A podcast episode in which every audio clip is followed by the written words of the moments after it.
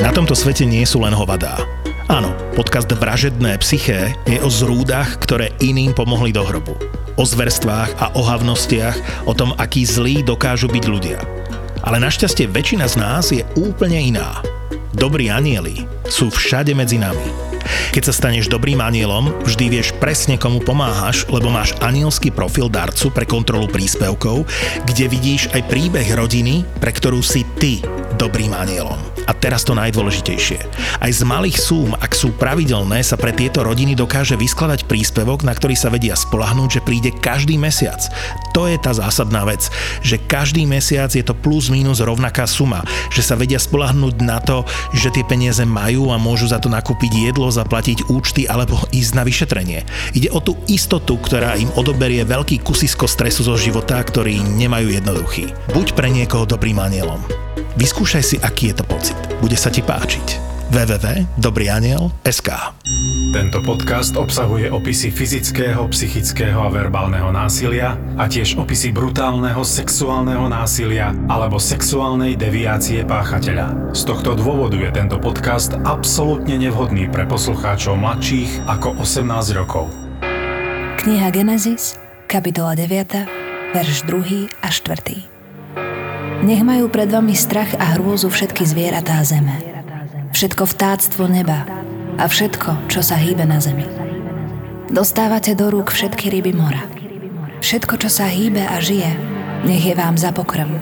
Všetko vám dávam tak, ako zelené byliny. Iba meso s dušou, ktorá je v krvi, nesmiete jesť. Kniha Genesis, kapitola 9, verš 6. Kto preleje krv človeka, človek nech preleje jeho krv. Lebo na obraz Boží som stvoril človeka. Veríš na osud? Lebo mne príde, že tento prípad by mohol byť použitý ako dôkaz, že niečo ako osud existuje. Zase si dovolím citovať. Volentem fata dukunt, nolentem trahunt. Chcejúceho osud vedie, nechcejúceho vlečie. Takto to sformulovali klasici v antike a sem tam mám taký pocit, že to platí. Osudu sa vzoprieť nemožno.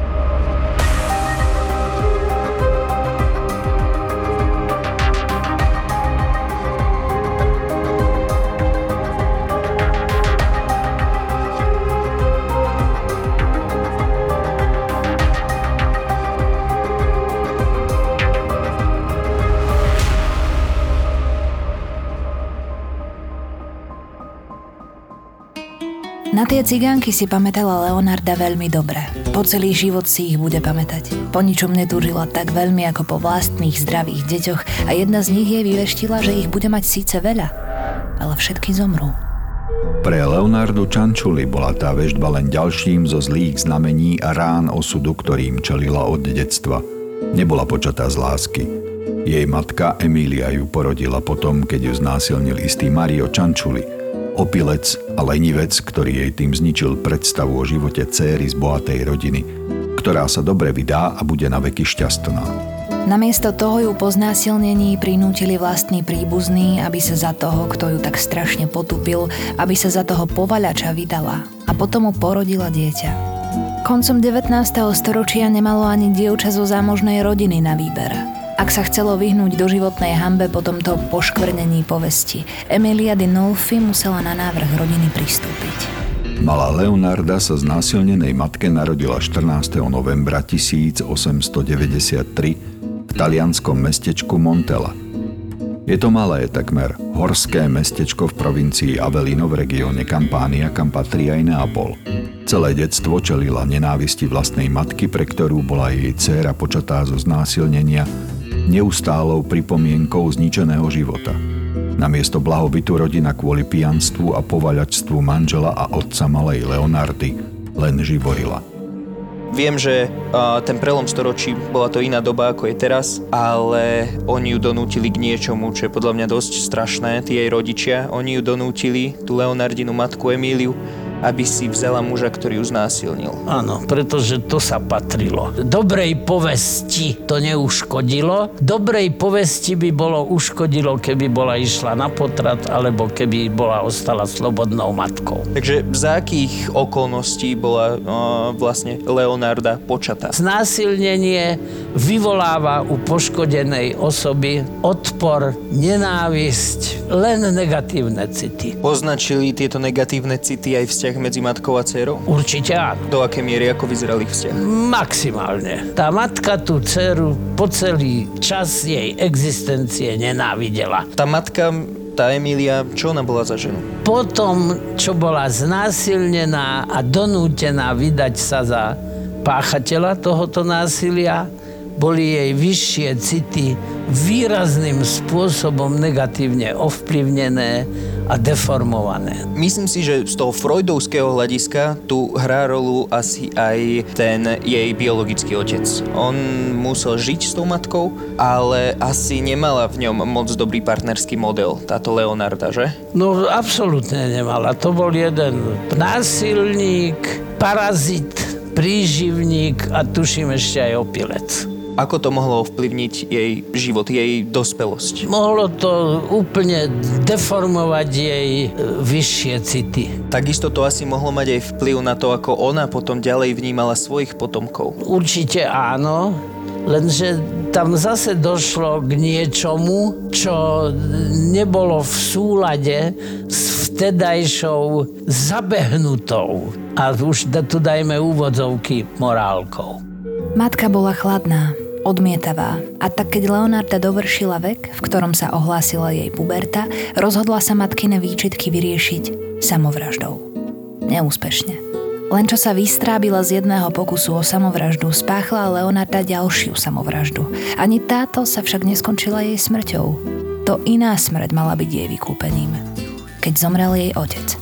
Matka Emília sa opäť vydala a finančná situácia rodiny sa zlepšila. Život malej, už skoro dospelej Leonardy sa však nezlepšil.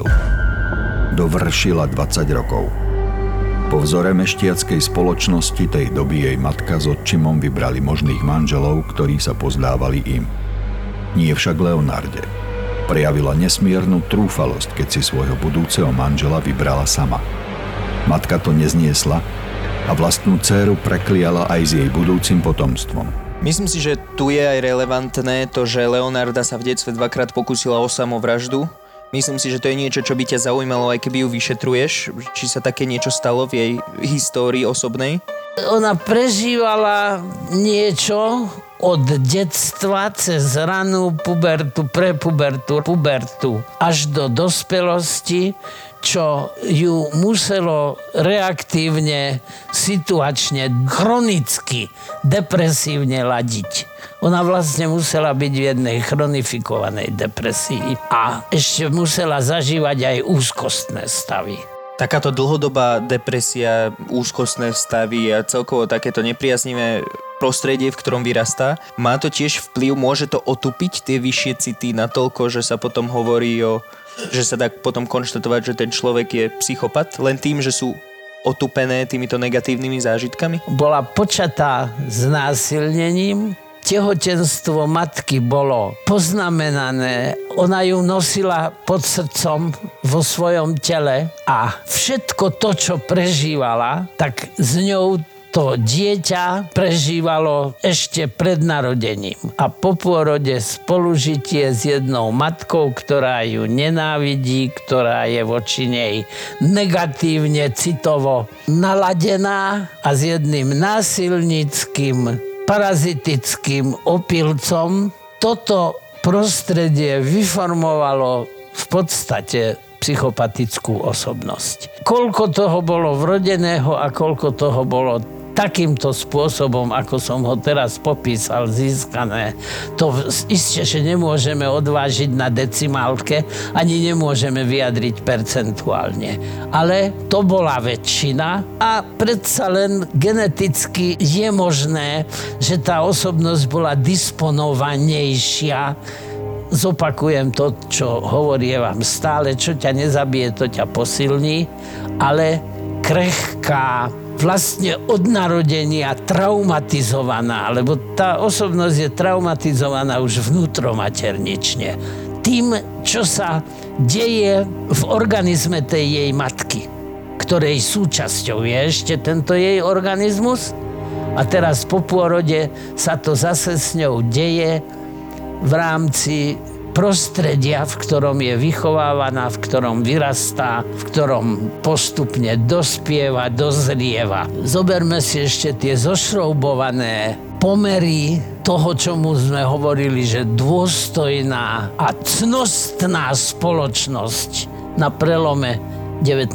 a 20. storočia. Poďme prebrať ale aj Leonardin, výber partnera. Jej teda rodičia chceli dohodnúť manželstvo strategicky vybrali partnera tak, aby bol z dobrej rodiny, aby si tiež tá rodina spoločensky polepšila. To, že Leonarda si vybrala tak staršieho muža, teda tam bol veľký vekový rozdiel, ja si myslím, že ona sa snažila vyplniť tú otcovskú rolu vo svojom živote. Je ano, to možné? to bola náhrada otcovskej figúry, ktorá v jej živote absentovala. Kde otec opustil rodinu, tak ona si nájde takého partnera od seba aj o 20 a viac rokov staršieho, pretože to je náhrada tej rodičovskej, otcovskej figúry tá matka ju prekliala. Prekliala ju a jej deti. Čo si ty myslíš o takýchto kliatbách? Pacient, ktorý je, stačí byť do istej miery sugestibilný a to určite táto naša dievčina bola, tak tomu uverí. A ona tomu prekliatiu nevyvratne uverila. To spôsobilo na ňu veľmi masívny placebo efekt. Ako keby to prekliatie skutočne bolo tým jej osudom. Leonarda stála ako obarená. Dívala sa potulnej cigánke do očí a nechcela uveriť jej slovám. Inokedy by sa bola zasmiela, ale táto žena so šatkou na hlave a s ďalšími okolo sukní sa na ňu dívala uhrančivo a hoci ju videla prvý raz, to, čo Leonarde povedala, dávalo strašný zmysel. Leonarda bola už veľakrát tehotná ale deti buď potratila, alebo po pôrode prežili len pár dní. Bola tehotná už 17 krát.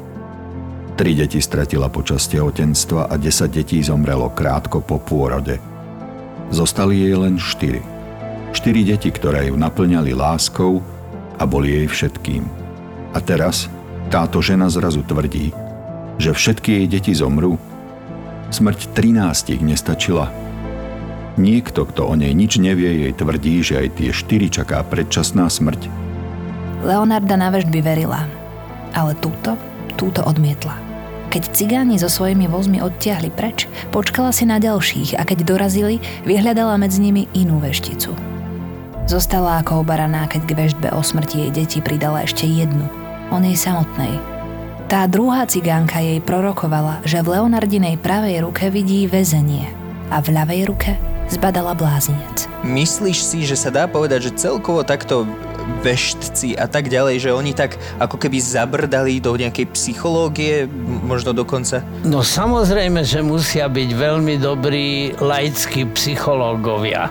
A dokonca nepochybujem o tom, že si sem tam aj niečo z odbornej literatúry psychologickej preštudujú. Nemohol by robiť veštca niekto, kto nie je zdatný, zručný v komunikácii a zdatný a zručný manipulátor toto musí ten veštec byť.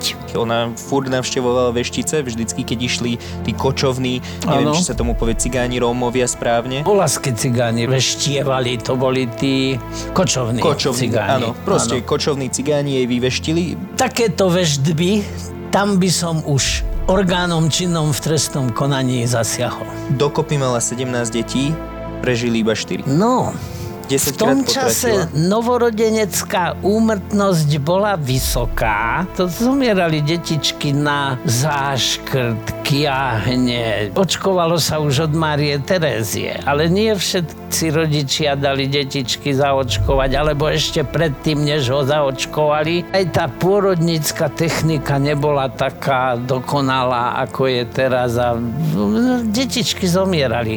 Preto bola taká nízka priemerná životnosť. V 20-30 rokoch minulého storočia ešte to bolo nejakých 30 rokov priemerná životnosť. Práve preto, že tieto maličké detičky do toho priemeru boli zahrnuté. Toto pre hocieku ženu musí byť strašné. Úplne to muselo utvrdiť jej presvedčenie, že tá kliatba platí. A tá smrť tých 13 detičiek, to mohlo mať veľmi zhumný vplyv na jej duševné zdravie.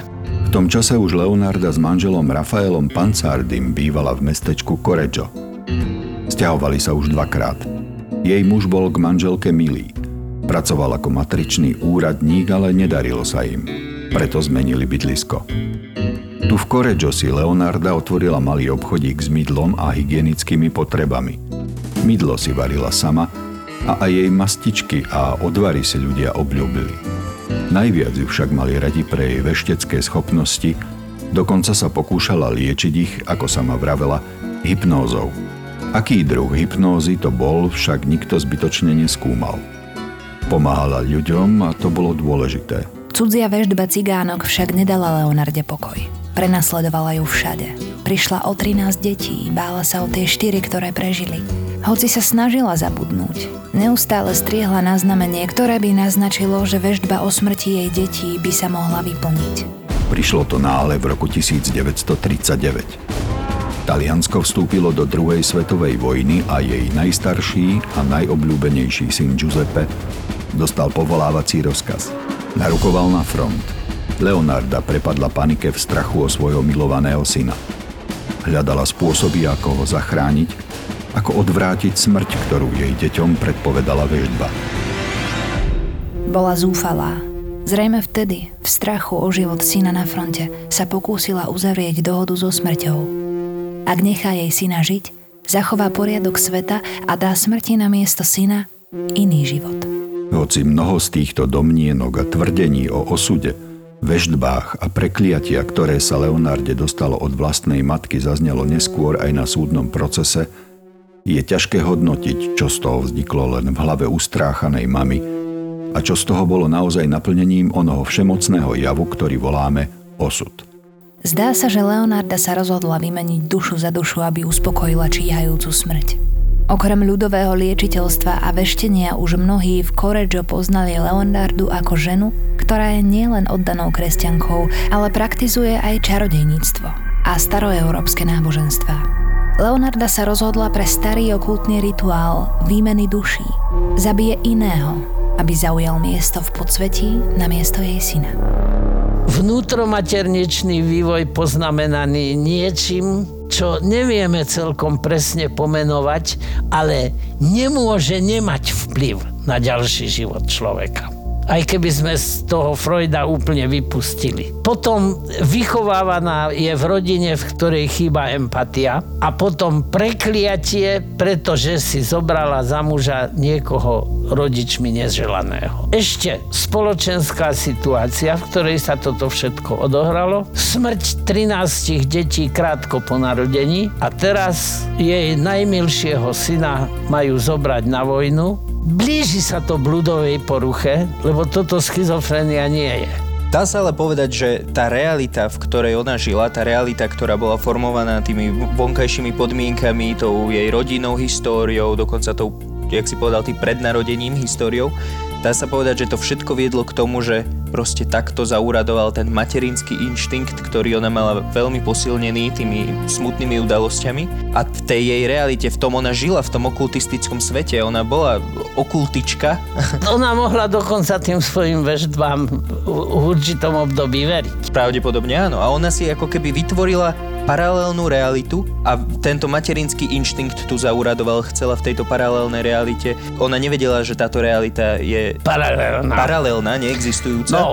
Ochráni toho syna. Každý duševne chorý človek žije v tom svojom s realitou sa nestotožňujúcom svete. To, čo v nej vzbudilo, ten strach, ten taký nevyvrátiteľný strach, tú takú paranoju, čo ju prenasledovala celý život, to môžeme nazvať blúdom? Asi pravdepodobne už sa jednalo o blúd. Takže takýmto vonkajším vplyvom, zlou veždbou alebo čo ja viem, prekliatím, tak viem u niekoho vzbudiť ako keby bludovú poruchu. U e, sugestibilných jedincov neodporúčam čítať horoskopy. Môže to v nich vyvolať presne to, čo je v tej veždbe uvedené. Že bola celý život úzkostne depresívna, celý jej život svedčí o tom. Aj tá e, starostlivosť o deti, o tie preživšie deti, aj to, že bola úspešná sociálne, spoločensky, toto všetko môže byť prejav takej úzkostnej povahy, úzkostne depresívnej, ktorá ovšem nemusela byť vrodená, ale mohla byť vlastne tým všetkým, čo som tu zosumarizoval doposiaľ, tým všetkým poznamenaná. A toto mohlo vyústiť do bludného presvedčenia, že keď zabije niekoho, tak zachráni toho svojho syna pred smrťou. Ale toto je naozaj veľmi hypotetické. Kvôli nenaplnenej túžbe po láske muža chodievala Faustina Sety už celé roky do obchodu s mydlom a domácou kozmetikou. Faustina mala 73 rokov, ale nevzdávala sa svojej nádeje, že niekde na ňu čaká ten, ktorého si zaslúži a ktorý ju bude milovať – k mydliarke Leonarde chodila počúvať o znameniach, ktoré by jej pomohli vysnívanú lásku nájsť. Po dlhých rokoch jej zrazu Leonarda dala nádej. Porozprávala jej o svojej vidine, ktorú mala. Videla v nej Faustininho nového muža. Ale ten muž nie je Talian, žije v Pule, v Chorvátsku, kde na ňu čaká. Leonarda povedala Faustíne, že svoju vidinu podrobila skúške a kontaktovala toho muža. Zistila, že naozaj existuje a dokonca aj on mal vidinu o svojej budúcej a preto jej poslal cez Leonardu pre Faustínu list. Po prvej nádejnej správe začala Faustina cez svoju vešticu a médium komunikovať s vysnívanou láskou v pule. Trvalo to týždne, ale nakoniec dospela k presvedčeniu, že je to ten pravý a pripravila sa na odchod za ním. Všetko v absolútnom utajení. Mydliarka Leonarda ju varovala, že čo i len najmenšia zmienka niekomu o chystanom odchode by mohla zvrátiť cesty osudu a všetko sa môže razom stratiť. Faustína mlčala ako hrob a pripravila sa na odchod do puly. Zafarbila si šedivé vlasy, kúpila si nové šaty a drahý lístok do Chorvátska. Svojim príbuzným napísala listy, že odchádza do iného mesta, avšak nie do puly, aby ju nehľadali a nebáli sa o ňu. Pred odchodom zašla za mydliarkou Leonardou. Rozlúčiť sa, poďakovať sa a vypočuť si ešte poslednú väždbu, čo všetko ju na ceste čaká. Mydliarka veštila z kávy a 73-ročná Faustina si ku káve dala aj pohár vína. Keď dopila, na veštbu už neprišlo. Faustina zaspala. Kvôli uspávacím práškom, ktoré jej Leonarda do vína aj kávy nasypala. Keď Faustina spadla zo stoličky, mydliarka Leonarda zavrela obchod, vytiahla pripravenú sekeru a spiacu ženu na zemi zabila. Telo potom vyzliekla a rozštvrtila na 9 kusov krv zachytila do lavóra.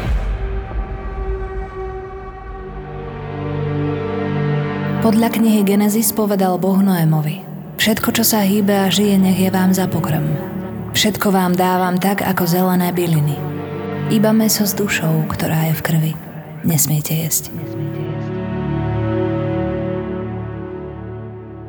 Keď v roku 1946 na súdnom pojednávaní popisovala Midliarka, čo bolo potom, Uviedla, že najprv počkala, kým sa krv v lavóre zrazí. Potom zrazenú krv usušila v trúbe, rozomlela a zmiešala s múkou, cukrom, čokoládou, mliekom, vajíčkami a trochou margarínu. Z tejto zmesi umiesila cesto na sušienky k čaju, ktoré potom ponúkala zákazníčkám, ktoré za ňou prišli do obchodu. Pár sušienok zjedli spolu s Giuseppem. Jej milovaný syn však nevedel, čo zjedol to, že ona uh, konzumovala tieto pozostatky, konkrétne krv v podobe tých nejakých koláčov, čokolády, to je čo? To je tiež druh kanibalizmu, ale ako to zapadá do tej jej... Ona vedela, že čo si pripravuje, aký Vedela, pokrm, vedela. Ona aj čo pripravuje iným. Dokonca svojmu synovi. To, že to dávala synovi, to môže byť ten prvoradý motív. Že týmto vlastne mu ten život zachráni. Prejav toho okultizmu teda. Áno. Ale to, že to dávala susedom, že to dávala každému, mňa totiž napadlo, že či to nemôže byť nejaký taký spôsob vyrovnania sa s takým hrozným činom, že ako keby rozšírila tú vinu aj na ostatných ľudí, že vy ste konzumovali tú obeď tiež, tá vina je taká rozložená. Tie výčitky svedomia mohla tak trošku Toto sa upokojiť. už skoro podobá na konšpiračnú teóriu, ale mo- môžem Je. ti povedať, že ma veľmi zaujala.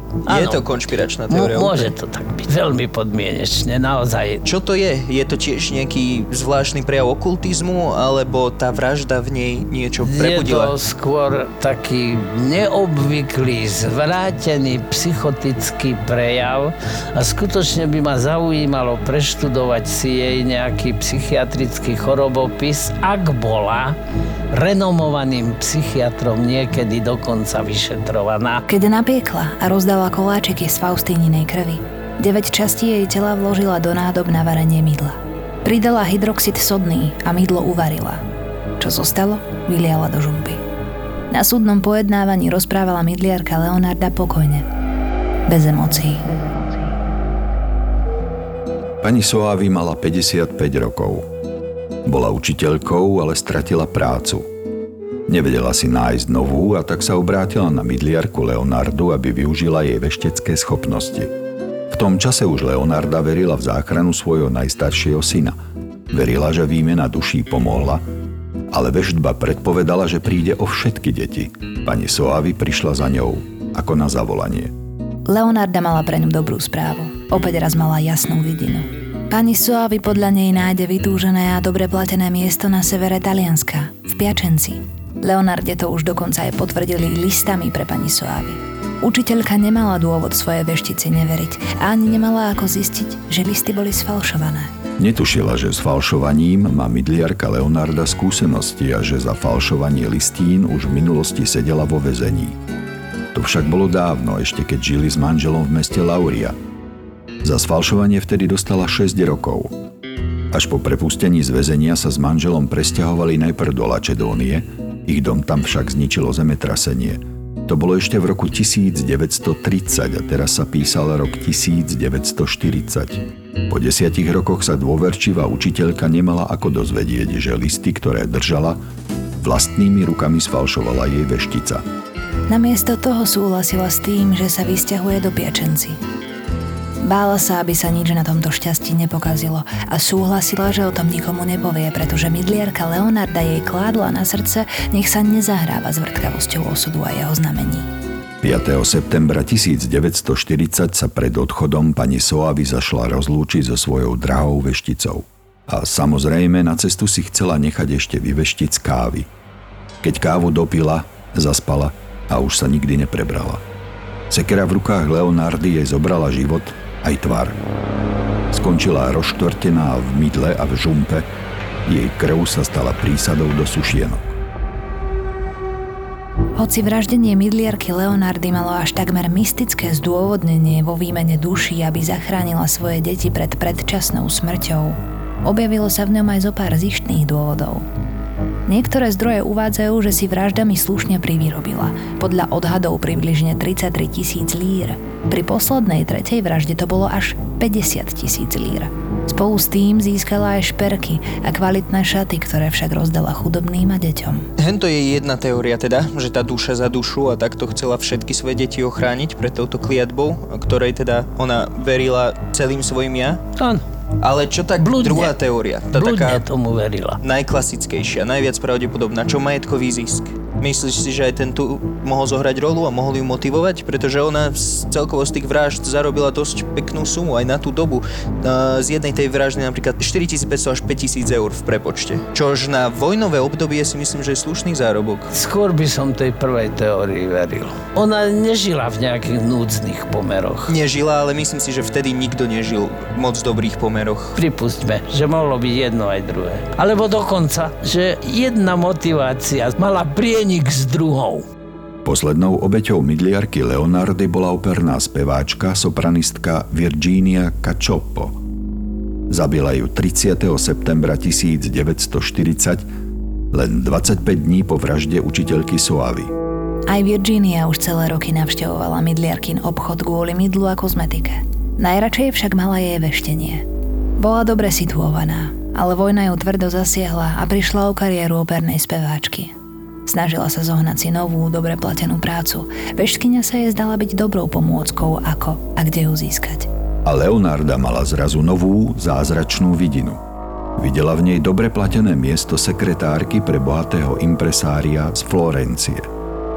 Mala k nej už aj rozbehnutú korešpondenciu, tento raz aj s fotografiami. Ani Virginia netušila, že sa v tej chvíli stala ďalšou obeťou Leonardinho starého majstrovstva vo falšovaní. Naletela jej. Oproti predchádzajúcim obetiam v tom však bol jeden, ale o to významnejší rozdiel – Virginia bola extrovert, mala veľa kamarátok, rada sa im zdôverovala a takú úžasnú novinu o novom zamestnaní a bohatom impresáriovi si proste nevedela nechať len pre seba. Iste, slúbila, že bude mlčať, ale nedokázala to a svojim kamarátkam a známym všetko podrobne vyrozprávala. Život jej to však už nedokázalo zachrániť. Na pojednávaní o nej midliarka Leonarda povedala Skončila v hrnci ako tie ďalšie dve. Jej meso bolo tučné a biele, keď sa roztopilo, pridala som fľaštičku parfumovanej vody a keď som to dobre povarila, pripravila som najkvalitnejšie krémové mydlo. Rozdala som ho susedom a známym. Aj koláče z nej boli lepšie, tá žena bola naozaj sladká. Tieto vyjadrenia ma tiež zaskočili, pretože ako keby ona demonstrovala to, že mala nejaké potešenie z tej prípravy. Sexuálny motív tam nie je, ale niečo z toho mala. Niečo ju na tom tešilo. Potešenie robiť druhým zle, pretože ja som celý život trpela zlom, ktoré mi spôsobovali druhý. Toto je už veľmi konšpiratívna teória, ktorú som povedal. Čiže zase druh nejakého asexuálneho sadizmu? Sadizmus je stále sexuálny. Toto není sadizmus. Ona má z toho potešenie, ale nie orgazmus, nie orgiastického charakteru. Nejaké emočné teda potešenie. Áno, uspokojenie. Keď sa Virginia stratila, na rozdiel od predchádzajúcich obetí sa jej známi a príbuzní začali po nej zháňať. Jej sestra oznámila zmiznutie na polícii. V oznámení uviedla, že posledné miesto, kde ju videli, bolo, keď vchádzala do mydliarkinho obchodu. Polícia začala okamžite pátrať po zmiznutej sopranistke. Keď navštívili váženú pani Leonardu, o ničom nevedela. Akékoľvek podozrenie poprela a vyvrátila. A tak sa pozornosť polície upriamila na jej syna Giuseppeho. Zadržali ho pre podozrenie, že spáchal vraždu opernej speváčky Virginie. Hneď po zadržaní Giuseppeho sa s nevydanou silou jeho matke pripomenula stará veždba cigánky. Už nešlo vymeniť dušu za dušu. Mydliarka Leonarda Čančuli prišla na políciu a priznala sa nielen k vražde sopranistky, z ktorej upodozrievali jej syna, ale aj k dvom predchádzajúcim. Svoje činy opísala pokojne, chladne a do najmenších podrobností, aby jej uverili, že nechce svojim priznaním len vykúpiť syna, ale že je skutočným vrahom.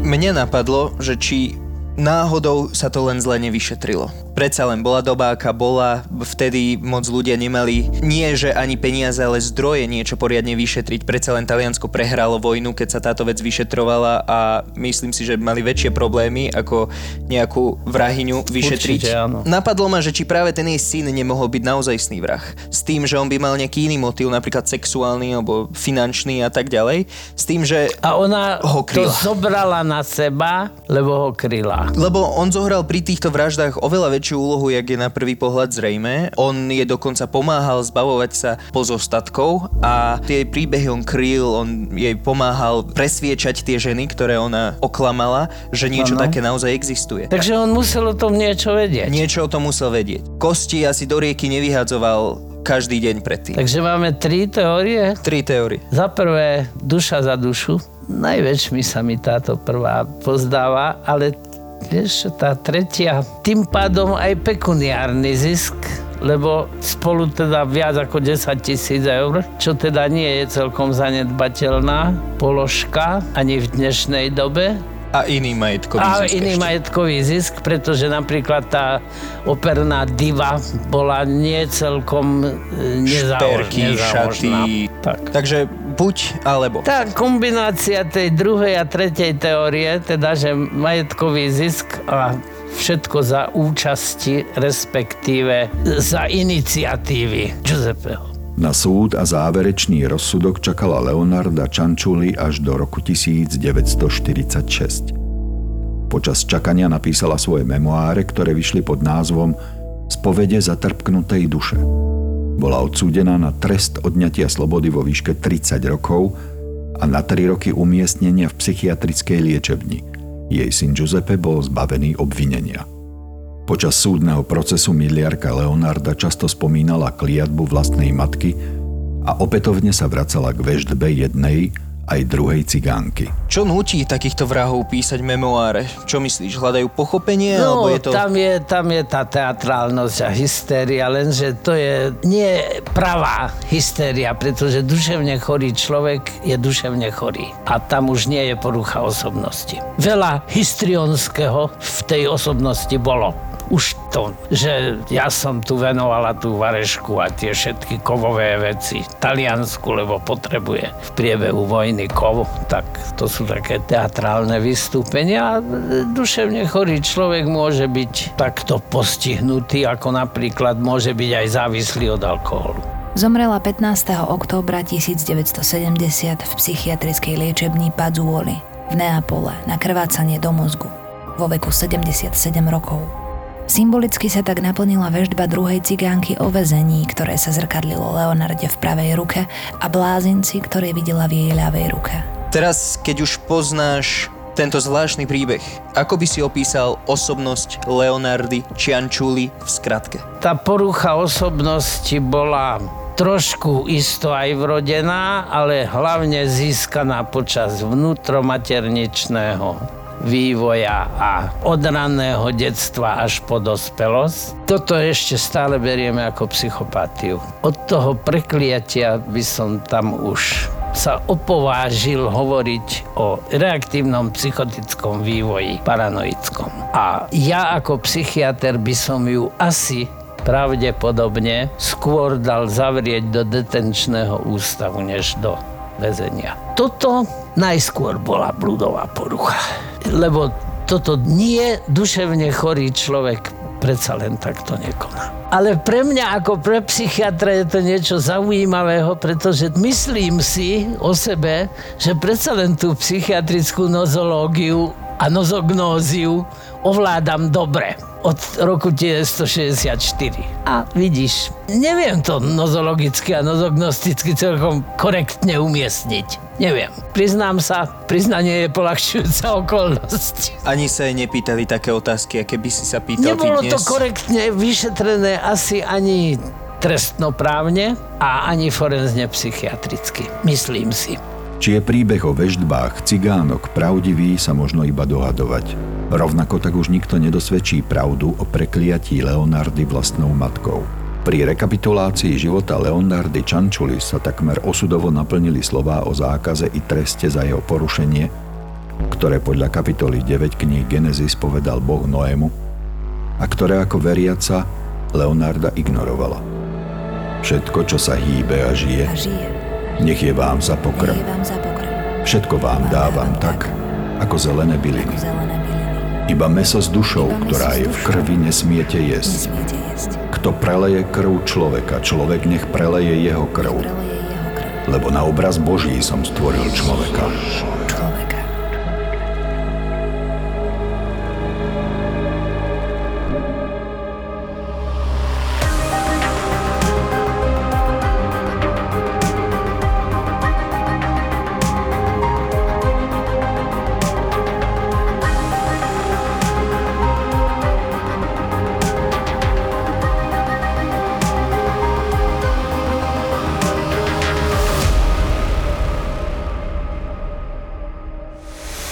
Akože 800 tisíc vypočutí za 30 dní nie je málo. Stavíme sa, že v júni to bude milión. Milión vypočutí za mesiac? Čo ti šíbe? Brutalitka. Už sme vyrástli z toho, že dobre sa chváli samo, takže preto vzniká tento spot. A matematika je jasná. My sme ZAPO, zábava v podcastoch. My urobíme s 20 podcastami 800 tisíc vypočutí mesačne. A cca polovicu týchto vypočutí urobia nové premiérové epizódy, ktoré v tom mesiaci vydáme. A v tých Viete mať svoju reklamu. Garantujeme vám 400 tisíc vypočutí vašej reklamy v podcastoch ZAPO a exkluzívnu cieľovku 18 až 34 rokov, ktorú vám nedá žiadne rádio. www.zábava v podcastoch SK ZAPO